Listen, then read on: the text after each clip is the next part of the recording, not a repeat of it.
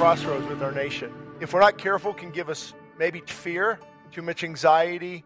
I pray for people a lot dealing with that right now. Fear, doubt, anxiety with where we th- see things are going. But we always have to remember that God's sovereignty is going to be your sanity. God's sovereignty is your sanity in these difficult times. And God has given me a burden for whatever reason for this type of message.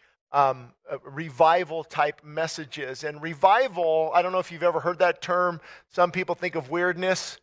Other people think of revival meetings.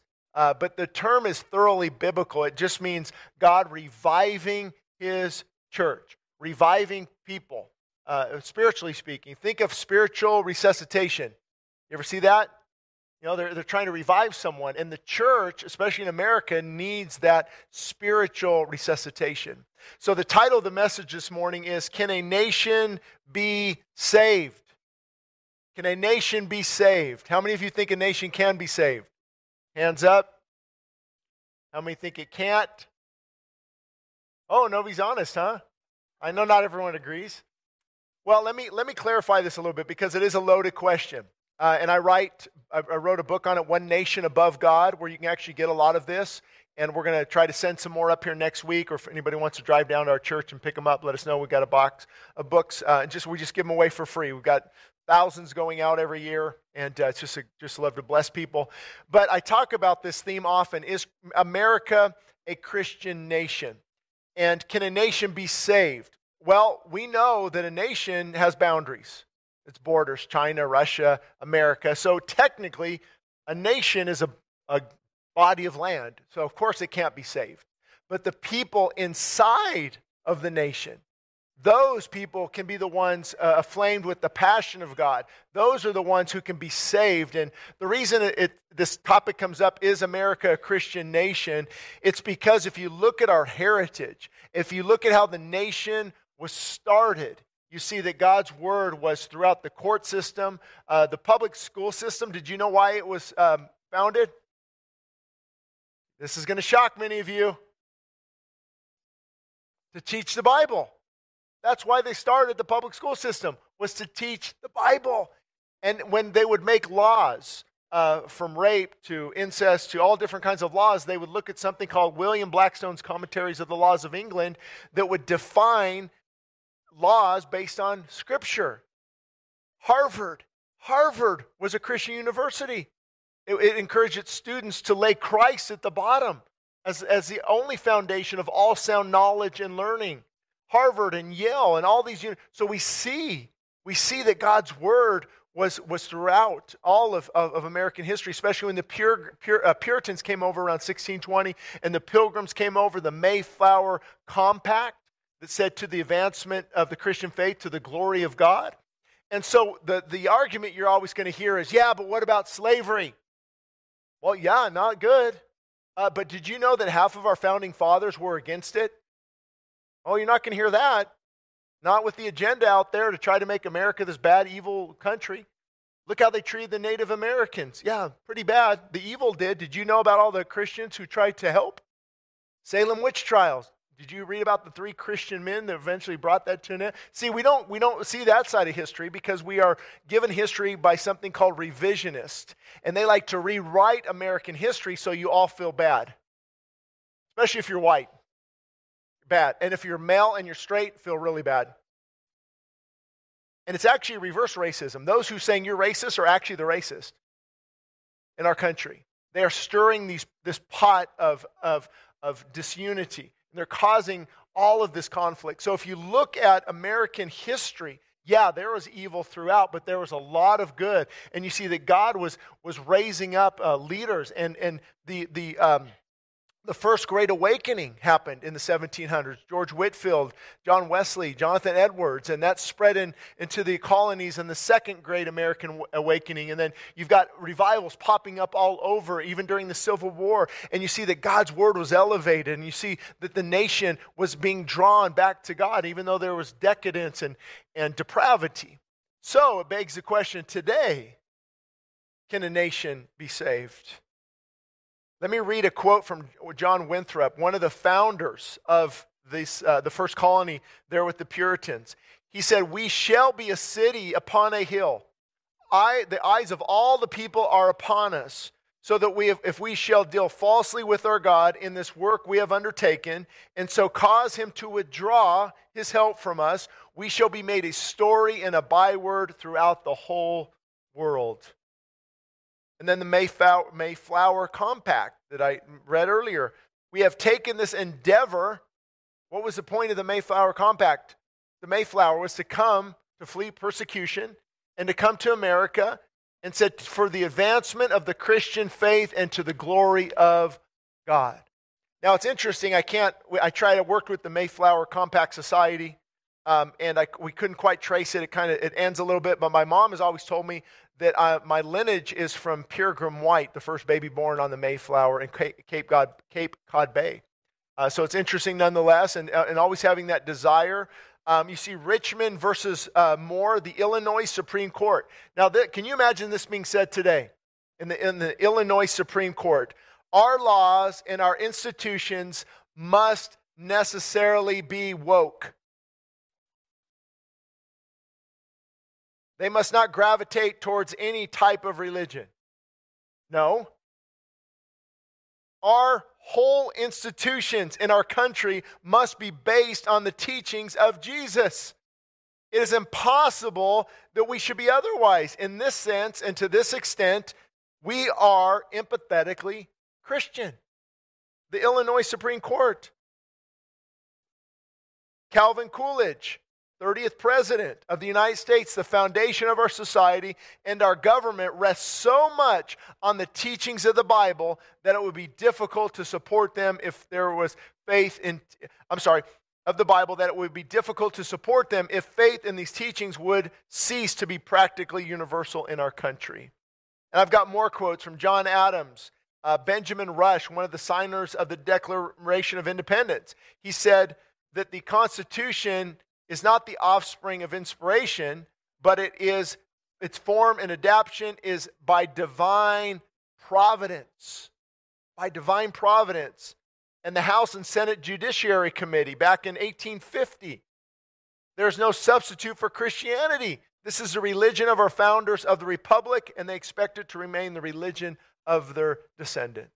And there's quote after quote after quote of, why is this so important? Because you realize, oh, we have drifted pretty far. We have drifted pretty far. And in cases like this, let me just, I'm going to drop a bomb right now. Hope it's okay. Everybody's talking about two thousand twenty-four. Okay, but we better get our faces on the floor and pray. There's no other hope in this right now. There's no plan B. There's no backup plan other than God bringing revival, awakening his church. There is no plan B. There is only one cure. There is only one remedy for the crisis we are in. It's for God's people to begin seeking him like never before. Now, will that work in the political arena and Hollywood and media? I hope so. We're supposed to make, we're supposed to be influential in all areas of society. And that's why you'll hear this, uh, this phrase often, separation of church and state. Have you heard that a lot? That basically means, church, shut your mouth. Don't, don't spread the truth. We don't want to hear the truth. And it's not in the Constitution. It's a lie. Thomas Jefferson actually used a phrase when he wrote a letter to the Baptists in Danbury, Connecticut. And he actually said, here's the funny thing. He said, don't worry. Don't worry. The government will not infringe on your religious freedom. There will be a separation of church and state. So then they used it, the, the, the Supreme Court in all their wisdom back then, used it to now block and say you can't have Ten Commandment monuments, you can't pray in the school, you can't. The founders would have never, never embraced that. Congress shall make no law respecting the establishment of religion, nor prohibit the free exercise thereof. So they can't establish a national religion, but they can freely and openly and unapologetically acknowledge the sovereign hand of God that has guided us. I get so tired of people saying, I can't have the Ten Commandment monuments in the courthouse. That offends me. Well, you wanting it to remove it offends me. So when are we going to stop getting off of the offend me train and start saying what is true? Yes, the gospel offends. The truth is offensive. It's supposed to pierce like a sword. It's to devote, it's supposed to divide truth from error, right and wrong, light from darkness. That's what it does. And it's offensive. It's okay to be offensive. I learned that a long time ago when I first started preaching. I'm like, Lord, please, I hope my sermons aren't offensive. Boy, oh boy, oh boy, was I in for a rude awakening. But I, about twenty, I don't even think I met my wife at this point, around nineteen ninety-nine, two thousand, just came back to the Lord on fire for God. I read this devotional by a guy named Oswald Chambers. I'll never forget it. Highlighted it. And he said, the message of the gospel hurts and it offends until there is nothing left to hurt and to offend. Oh, that is so powerful. Don't you see? It offends our pride. It offends our pride. And I told the first service, I'll go ahead and tell you, if you don't like what I'm saying, it's probably because you need to hear what I'm saying. That's how it works. We don't, we don't like the light shine into these areas of darkness, but it's so important. And I'm going to read from the Old Testament. I'm going to read from Jeremiah, but I want to tell you something that's so important. We need to understand Old Testament application. Understanding Old Testament application. What I mean by that is when we grab verses from the Old Testament, we have to be careful because many of those verses were written in context. Uh, any people who like to study the Bible in here? There's a phrase you've probably heard called context is king. So whenever I read Scripture, I look at the historical context, uh, the, the linguistic, you know, the language style, uh, what was the author trying to convey? You know, what what's the context here? Because if you get out of context, you can have it say whatever you say, whatever you want the Bible to say. And a lot of people, you know, they'll, it hasn't happened recently, but they'll say, you know what, Shane, you're not supposed to judge. Jesus says, judge not.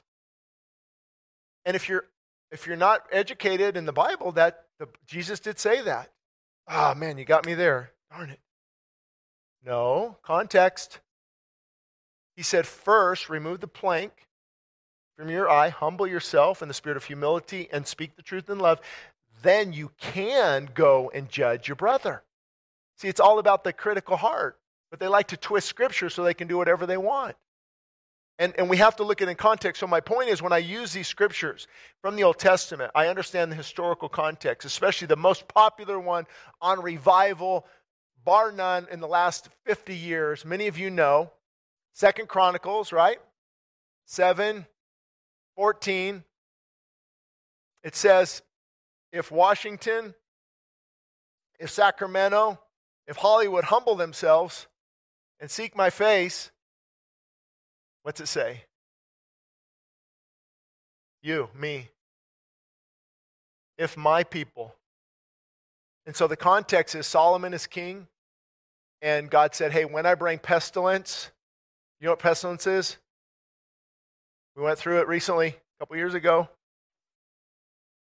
When I bring pestilence, when I bring famine, when I bring drought, thank God for this year's rain, because Brant works at A V A C. I used to work for a water district, and you know those aquifers, when they get low and they start cutting water, bye-bye landscaping, bye-bye rations. I mean, here comes rations. We were, we were pretty close, one, one or two more years, and it would have been pretty bad. Uh, we were already getting letters from our city officials on, on cutting back water and only using it Monday, Wednesday, showers every other day and, and things like that. And God brings this abundance of rain in the Sierras. And, and we, we forget how just we rely on God so much for everything. We forget that. So when I bring pestilence, when I bring famine, when I bring drought, he said, because my people have rebelled against me, they have become dis- disobedient, they have rejected me. When I bring these things to do what? To wake them up. Thank God when you get spanked by God. Have you ever been spanked by God? If had I not been spanked for God, I would not be here today.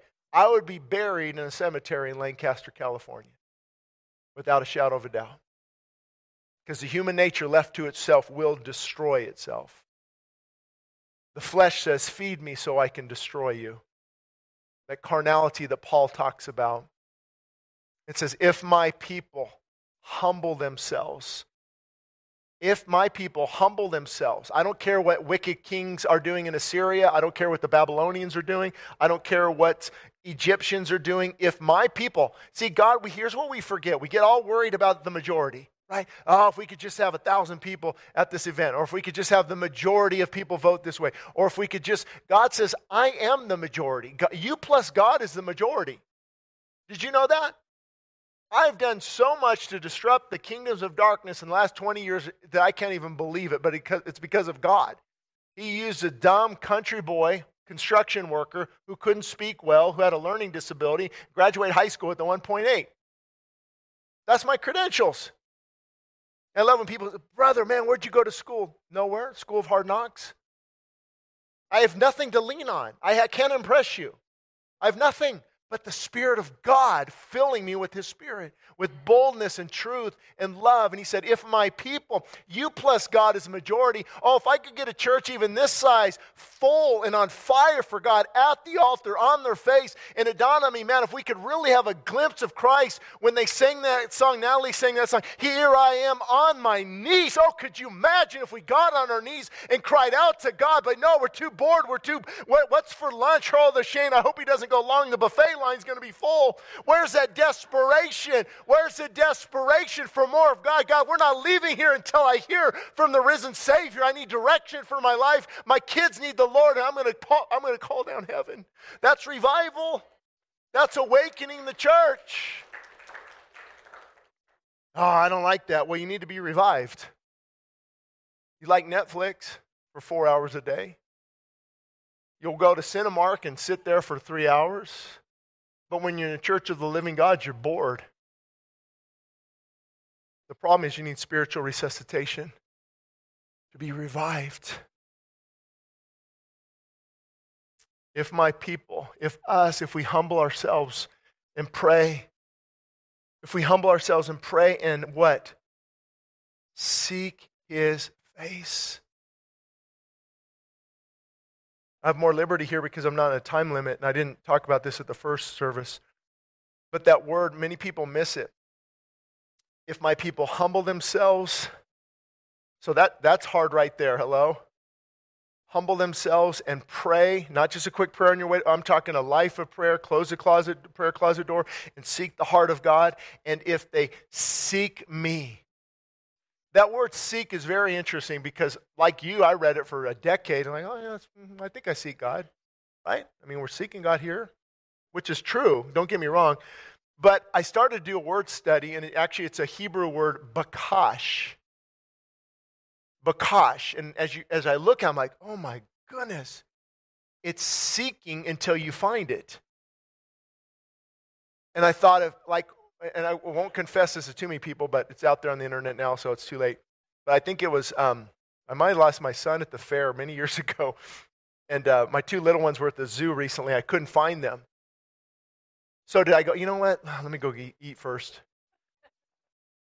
Let me eat first. Let me run some errands. What do you do?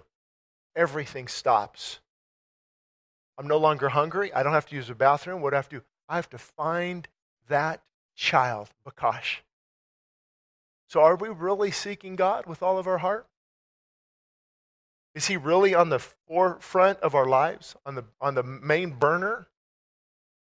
And our, He's an all-consuming passion. Yes, we have to work. We have lives to lead. But is He that really that all-consuming passion? Lord, I'm gonna I'm gonna get up in the morning and I'm gonna seek You until I find You. I'm gonna, I'm gonna I'm just pressing. I'm gonna pray. I'm gonna worship. Same thing as losing a child. You lose your child at the mall. You're going to go have lunch. You're going to go to the next store. Let me go to, let me go to, keep shopping. I'll, I'll find them later. That's not the, no, that becomes the priority. You have to, you have to find that child until, I mean, you keep searching until you find them. So that's the same word. Seek me with all of your heart. Not a half-hearted approach. Do you know that now on surveys, the Americans now, it used to be church just about every Sunday decades ago. Now it's twice a month. Twice a month. Uh, and if you're like, you know, I, I can relate because I live that light life. Saying I don't, if I feel like it, I'll go. If I don't feel like it, I won't. And of course, if I'm not going to Havasu, I'm not going to Idaho, I'm not going jet skiing, I'm not going Uh, motocross, I'm not going mountain biking, I'm not going camping, I'm not going to the high Sierras. Oh, okay, I think I can fit them in this Sunday. Oh, how sad. How sad. We miss that deep relationship with God. And he can be in all those different things, but he has to be the priority. And then the final thing, I'm going to drop the hammer. You guys ready? Hold on. Hold on. Put on your seatbelt. If they, can we say this in this church? If my people humble themselves, pray, seek my face, and, come on now, help me. Turn from our wicked ways. Turn from our wicked ways. Is there wicked ways in the church?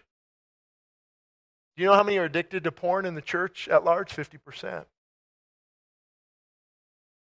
You know how many deal with a critical, bitter, arrogant heart? Well, the number's even higher. Godlessness in the church is running rampant. Somebody said, and maybe you guys can help me on this one, I, I wish you were hot or cold, but if you're lukewarm, I will spew you out of my mouth. Jesus said that, Revelation three, writing to the church, last church in Laodicea. Hey, I wish you were hot or cold, but if you're lukewarm, I'll spew you out of my mouth. Anybody drink hot, uh, lukewarm coffee or tea? Even water on a hot summer day? There's this, if my people... If my people. And so what's happening here is Jeremiah eighteen. Jeremiah eighteen. So that's that's the same type of context, talking to God's people. Then the word of the Lord. Oh, I want to say this about the Old Testament. I completely forgot. We cannot say, I, I don't think we can say it's the same as the Old Testament, but we can say it's similar. It may not necessarily ap- apply to us directly, but there is direct application. We cannot become, uh, become unhitched from the Old Testament. We, it's, Jesus said it many times. It is written, it is written, it is written. Deuteronomy, quoting uh, the law and prophets many times. This prophet said, this prophet. It's, it's, it's looking to the Old Testament for principles to guide us even today. So there's many here. Jeremiah eighteen. Then the word of the Lord came to me saying, O house of Israel, can I not do with you as this potter, says the Lord? Look, as the clay is in the potter's hand, so are you in my house, O house, in my hand, O house of Israel. And I'm not going to go. I've got I've got probably an hour's worth of sermons for, for, for Idaho, but I just want to get to the main points this morning. Then the word of the Lord came to me, saying, O house of Israel, can I not do with you as this potter? So the Lord is saying, I am the potter, you are the clay. My sovereignty will prevail. So are you moldable this morning? Is your, is your heart pliable and moldable? Guys, that's where it starts. In order for the filling of the Spirit to come and mightily change us, we have to be open and teachable and pliable. Lord, I am clay in the hands of a potter. What do most people say? Instead of saying that, they say, nope, my plans, I'm done. I, I, here's my plans, Lord, come and bless it. They don't want to ask the Lord to, bless, to, to show them and to break them and to humble them. The Puritans used to say the same sun that hardens the clay outside will melt the wax. And the same word of God, it's, this is the most interesting thing as a preacher I see. The same word of God goes out. One person breaks and weeps and cries out to God and they're full of the Spirit. The other person leaves angrily, upset. I, I said the same thing with the same tone. No different. What's the difference? The heart, the human heart. And he goes on to say, in the instant, Jeremiah eighteen, seven through ten, in the instant I speak concerning a nation and concerning a kingdom. The instant I speak, in other words, they have they have they have tried my patience. And I'm concerned that we're confusing God's patience with his approval. He said, as soon as I make that decision, enough is enough, and the judgment hand of God is going to fall. I'm going to destroy that nation. If that nation, whom I have spoken against, if it turns from the evil that I will, that I'm going to, to, to lay upon it, I will relent of the disaster that I thought to bring upon it. If that nation hears the voice of truth and they turn back to me, they repent, I will stay my hand of judgment. I personally believe that the reason we're not seeing more tragedy and, and judgment in America is because the remnant has been crying out and fasting and praying and pleading the blood and interceding. Oh, the power of intercession. Oh, if you can intercede, Jesus, God said, I look for a man from among them. Ezekiel, I look for them to, to stand between me and the nation. Lord, stay your hand of judgment like Moses. Stay, don't judge these people. Elijah, Jeremiah, they would intercede. And God said, I looked, but I found no one to intercede before me on behalf of the people. This is not a new concept. You've heard of Jonah. What happened there? Assyrians were going to be judged. In forty days, God's going to judge them. And they repented, and Jonah got mad. He was wanting that judgment, wasn't he? Oh, I forgot to tell you this, church. We need both truth and love. You guys can be the love side. If all you have is love, you'll become very lukewarm and carnal, and you will slippery, you will slide into the wokeism of what's going on. You won't call out sin. You're just gonna just gonna always love, and it, it's it's. You know, let me not. Well, I know none of you. This is just an illustration, but behind a lot of this is cowardliness. That's what it is. We don't want to speak the truth in love. So before you start shaking your head too much on this side, you're the legalistic side. You're the truth. You're the truth guys. You ever run into those guys? The truth guys. Just the truth, the truth. Yeah, but you're arrogant. You're critical. I don't care about your pneumatology, your eschatology, your theology. I want to know your heart. I don't care if you've got books this high in hermeneutics and homiletics. Are you broken? Are you humble? Are you loving people? Because, see, you can be straight as a gun barrel theologically, but just as empty. The Pharisees had the truth, didn't they? Jesus said, oh, do what they say, but don't do what they do. And that's where the term modern-day Pharisee comes from. Have you ever heard that? Judgmental Jerry's. Critical Cathy's. I don't know anybody name that name here, but if the shoe fits, wear it. But isn't that true, guys? We have to repent of that. We need both love and truth. Truth. Jesus said he was, or the John actually said, in that we behold the only begotten of the Father, full of grace and truth. We have to find that balance. If you don't have it, pray that you have it. Lord, help me find that balance. Now, I prayed for people after the first service that they're either on the love side or the truth side. Oh yeah, I'm too critical and arrogant, or this side I'm too cowardly and wishy-washy. And, and finding that balance is so critical. But back to Jeremiah, that was just a rabbit trail. The instant I speak concerning that nation, if they turn back to me, I will relent of the disaster that I was going to pronounce upon it. And so again, I believe that remnant is holding back that tide. We are we talk about Sodom and Gomorrah a lot, but do you know that we are more depraved than Sodom and Gomorrah? Absolutely. I have no question in my mind, because they at least knew things were evil. Today, we call good evil and evil good. Today, a grown man can dress up like a woman, wear a thong bikini, and go dance in front of a six-year-old. My Lord, people, have we lost our mind? That's perversion. The church, where's the church humble and broken, saying we got to have a prayer meeting this week and, and intercede for our nation? No, we're too busy, we're too full, too bored. Do we really want it bad enough? Do you really want to, that desperate relationship with God bad enough? Because it will cost you. It will cost you. It comes with a cost. That is perversion. The sex trafficking. Have you heard about the new movie coming out, Jim Caviezel and, and different things and, and, and kids? And it's a number. It's like, I am sick to my stomach. Do I even live? It's like I live in a cesspool, and I've got to get out of it every day and take a spiritual shower. And living in this filth, and you in Sodom and Gomorrah. Look at the nation we live in. Where are the intercessors? When is the last time you prayed and fasted for the day? Oh, I won't make a difference. How do you know? You plus God is the majority. Tell William Wilberforce one person doesn't make a difference. Tell the Apostle Paul one person doesn't make a difference. Tell Oswald Chambers, Amy Carmichael, Hudson Taylor, Adoniah Judson. All these people we love to read and we talk about, we know about, started with One person in a prayer closet on fire for God. I found that God does start with one person. And that flame of, that, that fire becomes contagious. And it's hard. I remember we started the church. My wife remembers opening night. We're going on thirteen years in Lancaster. two hundred people opening. Oh, this is going to be great. Oh, man. And by six months, I preached it down to fifty-two.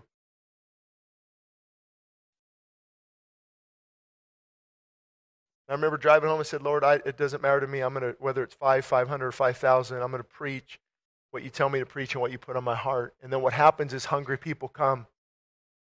Hungry people come. And then he opens, many of you, I don't know if you know, but we bought ninety-one point nine F M four years ago. It's aired from almost Acton all the way up to Mammoth Lakes. Every day, twenty-four seven, getting the message out there and worship out there.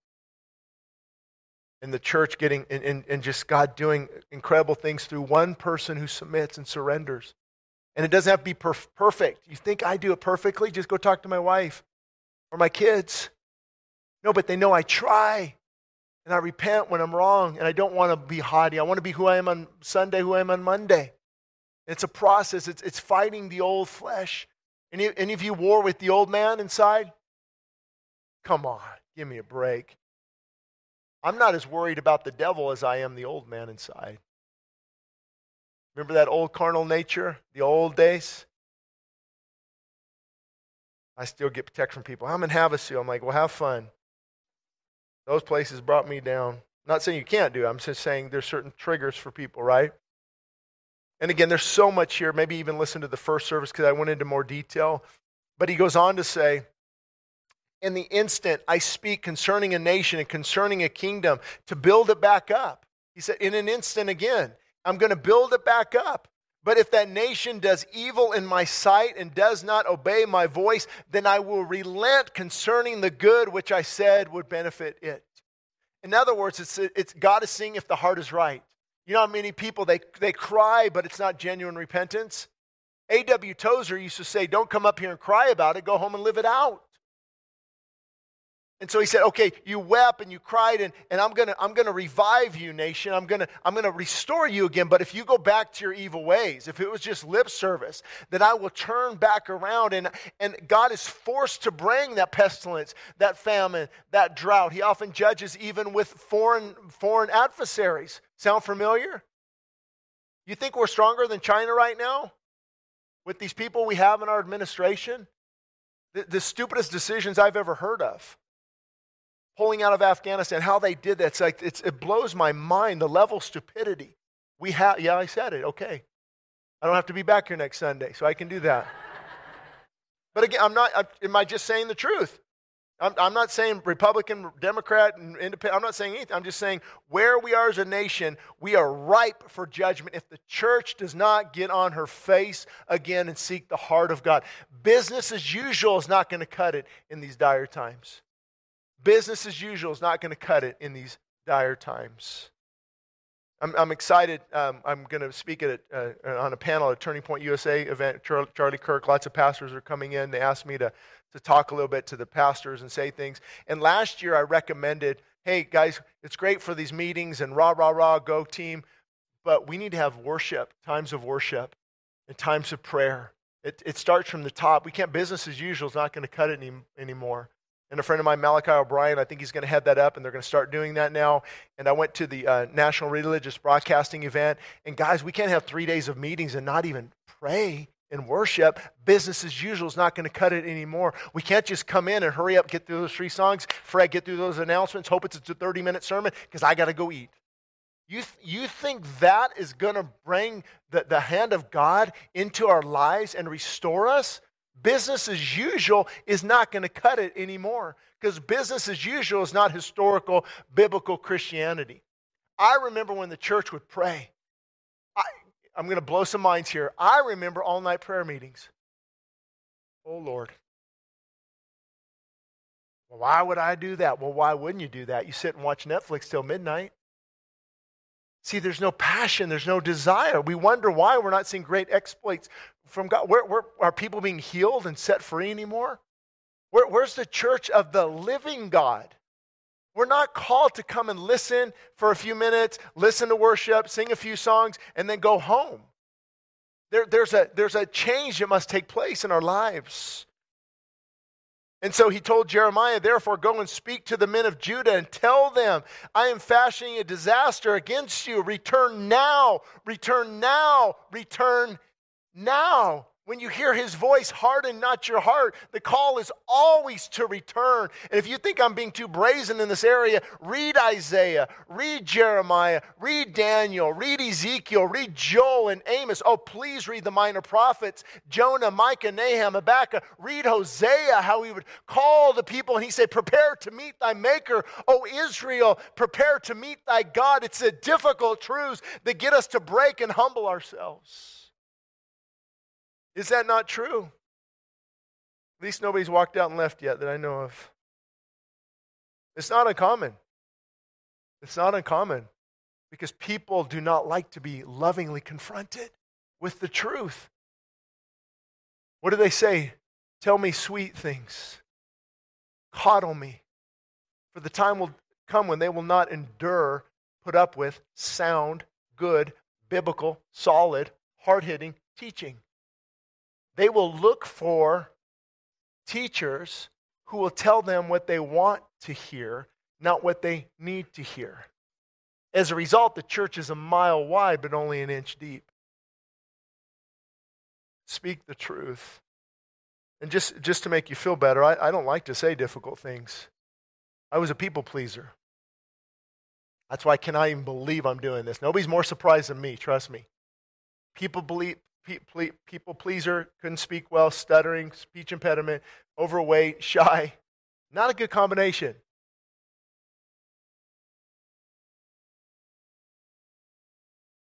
And the more you read God's word, though, as you know, the more you're full with the Spirit, you you you have to speak the truth. And when it gets it gets challenging, doesn't it? I mean, many maybe you don't have constant criticism like I do, twenty-four seven, seven days a week, no holiday breaks. But there's that, it's hard. And sometimes I say, I, I, am I even making a difference? Look at the, look at Sacramento. Look at, are we, what is going on? I don't even want to preach his word anymore. Have you ever felt that way? Thank God Jeremiah can relate. He said, because when I said that, but I couldn't, because his word was in my heart like a burning fire. It was shut up in my bones. I could not hold it back. He said, the word of God is like a fire that devours. It's like a hammer that breaks the rock in pieces. And he says, we need to get back to the unadulterated word of God that pierces the heart and brings the sinner to salvation and brings the carnal Christian to full surrender. That is biblical, historical Christianity. And he said, return to them. Return. And I want to skip ahead to Jeremiah eighteen twelve. This is so sad, but it's so true. Jeremiah paints his picture, eighteen twelve. He paints this picture for them. Hey, can you imagine if they said, hey, just turn back to God and he will fix everything. It might take a while, but you'll get the, have you ever had that joy of the Lord and you've lost it? Man, I would do anything for that. I don't know about you, but there's no other high like King Jesus. And being filled with the Spirit of God and the joy that surpasses all understanding, all hell can be breaking loose, but still there's that joy and that peace. And he said, just turn back to God. What did they say? Oh my goodness, this is hopeless. It's too hard. We will not turn back to God. Unbelievable. But it's not really, because I hear this a lot. Oh, man, Shane, oh, I can't fast. I have I have blood sugar level issues. Yeah, so, so did I. I come to find out I was just addicted to sugar. Once I got rid of that addiction, everything fell, fell into place. Oh, I can't do this. I got to eat every three hours. Okay. Can you can you can you curb something? Can you do some? Is there some type of desperation? Oh man, prayer meetings, man. I don't know. My knees are bad and, and my back's hurt. And how do you go watch? How do you mow the lawn and go watch sports? And see, there's no desperation. We make excuses to hide our apathy. I, I, I'm preaching to myself. Amen. Excuses, excuses, will stop that mighty flowing of God's Spirit through your life. Good time to remind you, if you don't like what I'm saying, it's because you need to hear what I'm saying. And guys, I don't, I don't say this because I'm mad. I'm not angry. I'm passionate. I love to see people on fire for God. If you saw every month the lives I see broken by addiction, marriages broken, little kids saying, "Why is Daddy coming home? Why are they screaming? Why are they yelling? I thought they loved the Lord." If you see, if you see what I see, you would change your mind immediately and get your life on, on fire for God. That is our only hope.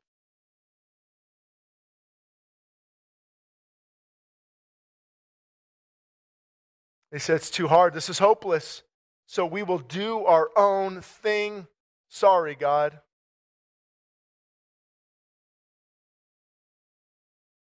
And then what happens after that? Jeremiah eighteen eighteen. Are they going to let Jeremiah off the hook? Nope. They said, "Come and let us devise plans against Jeremiah. Come and let us attack him with the tongue and let us not give heed to any of his words." They're going to shoot the messenger. They want to kill the communicator and punish the prophet. Is that not true? Silencing the voice of truth. Isn't that what they're trying to do? Church, be quiet. Be quiet. You think if I try to if I try to preach a message like this, I'm going to go up on, on a little on a little stand in Hollywood Boulevard and Vine? Repent for the kingdom of heaven. Repent. I don't know if I'd make it home. But if I say, God is love, He loves everyone. Just, you don't need to change. You don't need to, everything is good. Everything is fine. Man, now some of that's true, right? God is love. God loves everyone. But He also calls us to repentance. What was the number one sign of a false prophet? Saying, "Peace, peace," when there is no peace. Be careful who you listen to. The false prophet. God told, actually Jeremiah, oh, wouldn't you know it? In chapter twenty-three, "I have not sent these prophets, but they ran. I have not spoken to them, but they spoke." They told people false things, false truths. They gave them comfort in their sin. He said, "I have not spoken. I have not let these false prophets. But had these false prophets, had they stood in my counsel and had they preached my word, they would have turned this nation back to me. Is not my word like a fire, like a hammer that breaks a rock in pieces?" You need pastors in their prayer closet filled with the Spirit of God to get this nation back on the right course. And then you need men. Men, hello? Men, this is time to step up. Why are, why are more women at prayer meetings? Why are women leading in the church in certain areas? Well, it's men need to step up and that, take that, that, that, that spot of, of just leading their homes, spiritually speaking. I went on long enough. I'm just going to close with this last point. You might want to listen to the first service too, because I went over a lot more things. That's what happens a lot of times when I preach. Never, no message is ever the same. It grows legs. Thus says the Lord. My point was living it out. Thus says the Lord. Here's the cure. It's Jeremiah again. Stand in the way. Stand in the way and see and ask for the old paths where the good way is, and walk in your walk in it. Then you will find rest for your souls. He says, stand in the old paths.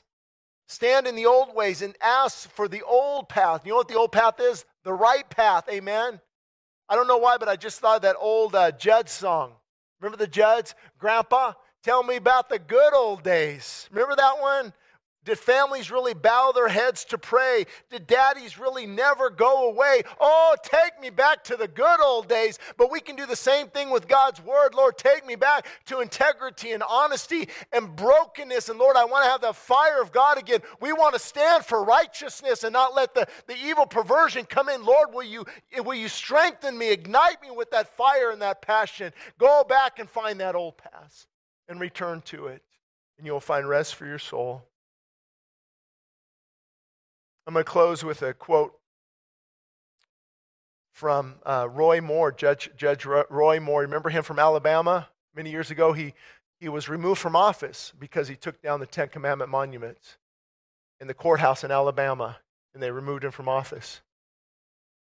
And he wrote these words, While truth and law were founded on the God of all creation, man now through law denies that truth and calls it separation.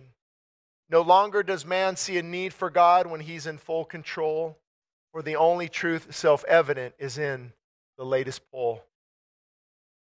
Our schools have become a battleground while all across the land, Christians shrug their sh- shoulders, afraid to take a stand. And from the grave, their voices cry, the victory has already been won. Just glorify the Father as did his only Son. And when your work on here is done and you've traveled where we've trod, you'll leave the land we left to you, one nation under God. And that's our call, guys, is to, to humble ourselves and repent. And I'm not I'm not about, you know, American pride and Americanism or whatever you call these things, but it's, it's okay to be proud of what God has done. Proud of the gift that God says, here's this gift. Did you know you live better than ninety-nine percent of the entire world? And our comfort has become, our blessing has become our distraction, has become a curse. And God is drawing us back to him. So I want just two groups I want to appeal to. Number one, if you've never truly repented, if you've never truly repented, that word means change your mind and change your actions. It says, God, I am a sinner. I need Christ. I, that's the whole point of the cross. That's why we're here. That's why we look to the cross, because that provided access now to the Father because of my sin. And you repent and you believe. You would not believe how many people come to church and they have religion but not relationship.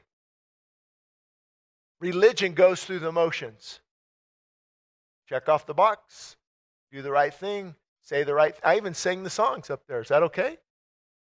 I'm born in America. I'm a Christian. I went to a Christian school. Mm. Religion, not relationship.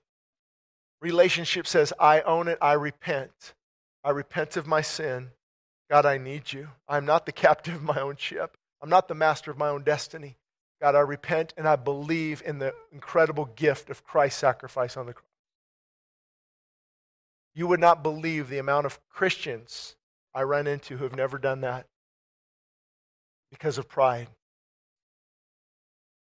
Ah, Pastor, I, I've been a Christian all my life. I, I'm a Baptist. What does that have to do with anything? When did you repent and believe? And they start to get a little upset. What are you, are you challenging my faith? I told you I've been a Christian all my life. Have you ever repented and believed? You have to ask yourself that question. That's that's that's the, the, that is salvation, repentance and belief and faith. And then the second group, I'm going to close with this, is the church. Many of many people in the church, it's where I've been before, and it's where I'll go back to if I slide, if I if I drift. It's that that fullness of the Holy Spirit. It's not something to be scared of. Paul said, "Be filled with the Holy Spirit." Be, be, be filled. It's a, it's a continual filling of the Holy Spirit. Jesus said, go and remain and wait until the fulfillment, the promise of the Father, and you'll be endued with power from on high. Many people don't have that, that power of the Holy Spirit in their whole li- in their life. As I said many times before, you have all of the Holy Spirit at conversion. But does he have all of you? Did you know Oswald Chambers taught seminary? And he said the Bible was the most dry, uninteresting book I've ever read. Until that day came when he received this mighty filling of the Holy Spirit. D L. Moody, same thing. John Bunyan, Amy Carmichael. I can take you through all the great Christian leaders of the past. Many times, and the reason why they call it a second work of grace or something happens later, it's because we come, like I came to salvation at twelve years old. Um, I, I love the Lord, I understand it, but then I love Shane Eidelman more. And I got carnal, and I quenched and grieved the Spirit. Still a believer. I, I would say I was a Christian if you asked me, but you wouldn't know it because I was quenching and grieving the Spirit. And then God spanked me a few times. Ever been spanked by God? Thank God for the spankings. And then finally said, okay, Lord, I f- surrender everything. Everything. Everything is yours. My finances, my relationships, my calling, whatever you called me to do, I surrender everything. And that's when the filling of the Holy Spirit came in. The Bible came alive. Bye-bye George Strait, hello, hello Hillsong. Back when Hillsong wasn't under controversy, right? Sorry, sorry Conway Twitty, Faith Hill, Tim McGraw. You know, the old Shane had to die. And now I love worship. I used to hate, didn't you? If you hate worship, you have to ask why. Correct? Now there's preference, right? Old hymns, contemporary, you know, different. There's preferences. But if you just don't like worship, hello, ding, ding, ding, ding, ding, ding, ding, there's a problem here. There's, there, there, should, your heart should cry, Abba, Father, not get away from me, Father. And that what's main, the filling of the Holy Spirit, the filling of the Holy Spirit. And then you want to witness. You ever not? Do you ever not witness for Christ? I don't want to talk about it. I'll go to church. That's my bubble. But when the fullness of the Spirit, you want to tell people about Jesus in Vons or you're shopping. You want to? Can, can I pray for you? You look like you're down. Can I? And the full, you're living the life, the Spirit-filled life, not perfectly. But that's how you make a difference. This person's life has changed. This person. But we have millions and millions in the American church. Don't talk about Jesus. Don't do anything for God. They're quenching and grieving the Spirit. They go to church twice a week, and they wonder why we're in the condition we are in. My advice is stop complaining about the condition of our nation and do something about it. Be filled with the Spirit of God. All right, well, that didn't get much applause, so, you know. I'm kidding, I'm kidding, right? It, it's it's hitting, it hits the heart. It hits the heart. It hits the heart's this truth. And trust me, if you if you knew me, you, you don't I, I would just love to walk out that door and leave because I don't want to I don't want to upset people. I'm a people pleaser. I want everyone to like what I have to say, but you, when you wrestle with what do you want to hear and what does God want me to say, he wins. He wins every time. Because I have to drive home and say, "Lord, did I do what you called me to do?" And I went home and I've looked at my notes and I've apologized to God because I was too afraid to say what he put on my heart. And you do that enough times, you begin to learn, oh well, let the chips fall where they may. And I've learned that if you let God let the chips fall where they may, they fall in the right spot. Because you can fill a, you can fill a, a you, I, I know we could feel it, just enormous. We could be. We could have been a mega church years ago. People told me, "The Shane, just calm down, man. Just you, you, you can. You're engaging. You tell story. Just you know, man. Just, just be relatable. And and you know, seven steps to financial breakthrough, and, and six steps to a healthy marriage, and four steps to financial success, and and just uh, your best life now, and and just talk. You know, man. Maybe you could just. A lot of people come and, and hear, right? But would they be changed? Would they be changed? Because the gospel pierces the heart. The truth of God's word pierces the heart, and it confronts us with the reality and the need for repentance.